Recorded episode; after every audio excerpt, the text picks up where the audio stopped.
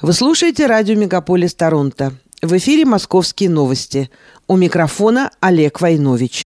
Здравствуйте. В России будет создан единый реестр военнообязанных граждан, куда включат всех подлежащих призыву на службу. Соответствующий закон Госдума приняла 11 апреля.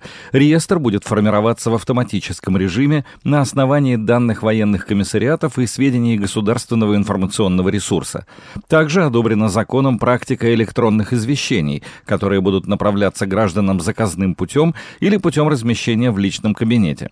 Повестка будет считаться врученной сразу после появления в личном кабинете военнообязанного или через неделю с момента появления в соответствующем реестре.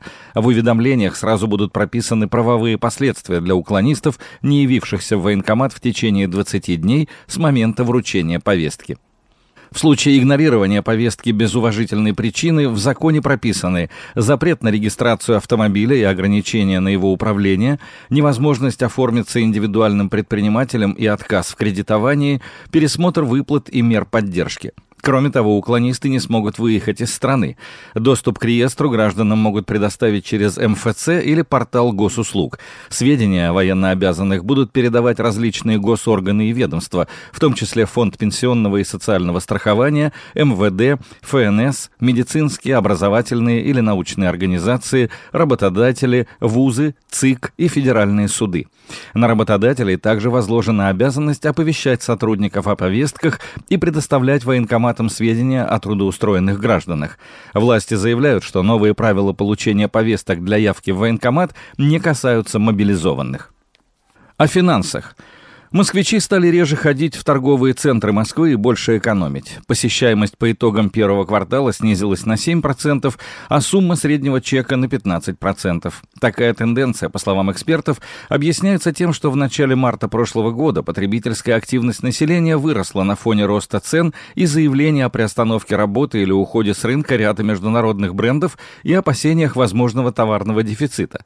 Что касается экономии, то в число наиболее пострадавших вошли косметика, косметика и бытовая техника и электроника. При этом в общепите наблюдается рост числа заказов и увеличение среднего чека на 10%, что привело к росту выручки на 8% по сравнению с прошлым годом.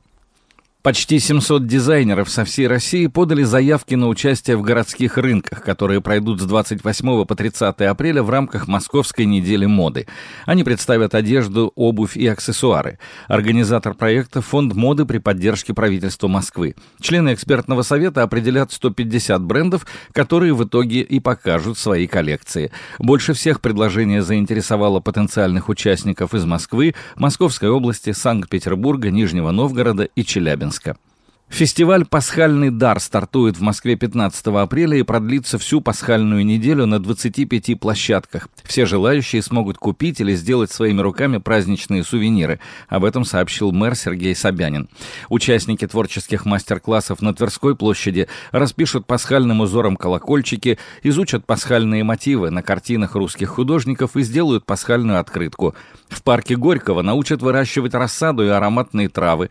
Поддержать проект «Четвероногий «Многие друг» можно будет на Цветном бульваре 20-23 апреля. Кинологи, ветеринары и грумеры проведут лекции и ответят на вопросы по уходу за животными. Там же пройдет уже традиционная выставка кошек и собак из приютов для бездомных животных. С ними можно будет познакомиться поближе и забрать домой. С 18 апреля и до конца весны в Москве пройдут Дни исторического и культурного наследия. Эта акция дает возможность посетить памятники архитектуры, закрытые в обычное время. В Москве организуют более 500 бесплатных экскурсий по 120 объектам. В основной программе представлены классические московские особняки 18-19 веков, среди которых есть усадьбы Разумовского, Рахмановых, Барышникова и многое другое. Впервые после реставрации в акции участвует павильон физика на ВДНХ ВДНХ, Литературный институт на Тверском бульваре, театр на Бронной.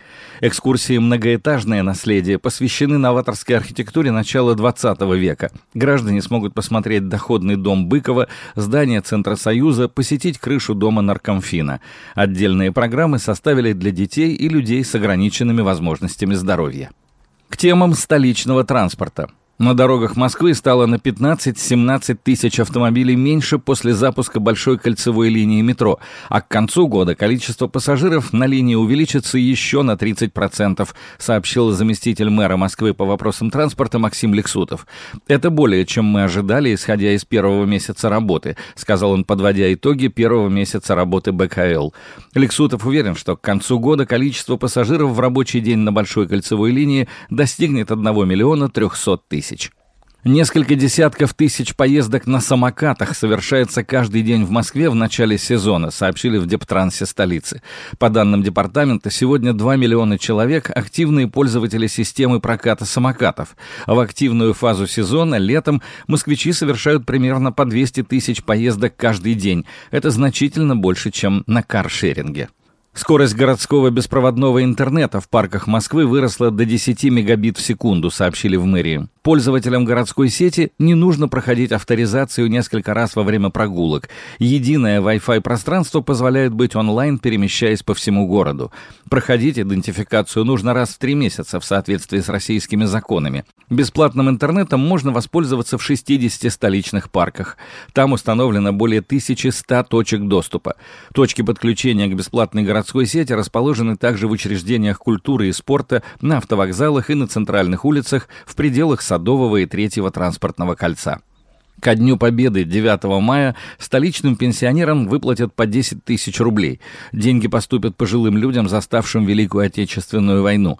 Это не только ветераны, но и дети войны, узники фашизма, жители блокадного Ленинграда и осажденного Севастополя. В январе нынешнего года в Госдуму внесли законопроект о ежегодной выплате в 75 тысяч рублей ветеранам Великой Отечественной войны, но рассмотрение этой инициативы отложили на неопределенный срок.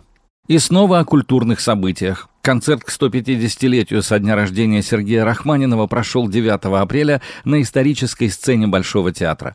В этот вечер была исполнена опера «Олеко» в концертном исполнении, а также «Всеночное бдение» Рахманинова. «Олеко» — первая опера Рахманинова, написанная композитором по поэме Пушкина «Цыганы» в качестве дипломной работы в Московской консерватории. Рахманинов окончил ее по классу фортепиано в 1891 году и по классу композиции в 1892 году с присуждением большой золотой медали. 22 апреля начинается пятый сезон проекта «Новые адреса счастья» – регистрация брака в необычных местах. По традиции он открывается перед праздником «Красная горка», сообщил мэр Москвы Сергей Собянин. Молодожены могут организовать свадебную церемонию на одной из более чем 30 площадок – на территориях исторических усадеб, в Москвариуме, на ВДНХ, на станции метро Маяковская и других – Новой площадкой для бракосочетаний в этом году станет оперный дом в музее-заповеднике Царицына. В день старта нового сезона проекта с набережной Тараса Шевченко запустят пять свадебных речных трамвайчиков, где обручиться смогут 50 пар. На всех площадках москвичи могут воспользоваться бесплатными услугами профессиональных фотографов. Московский зоопарк будет переориентироваться на обмен животными со странами Азии, Африки и Южной Америки, а с европейскими зоопарками все запланированные обмены остановились, заявила генеральный директор зоопарка Светлана Акулова. По ее словам, с новыми партнерами все поступления животных будут разрабатываться заново. Это все новости на сегодня. Олег Войнович, Москва. Специально для радио «Мегаполис».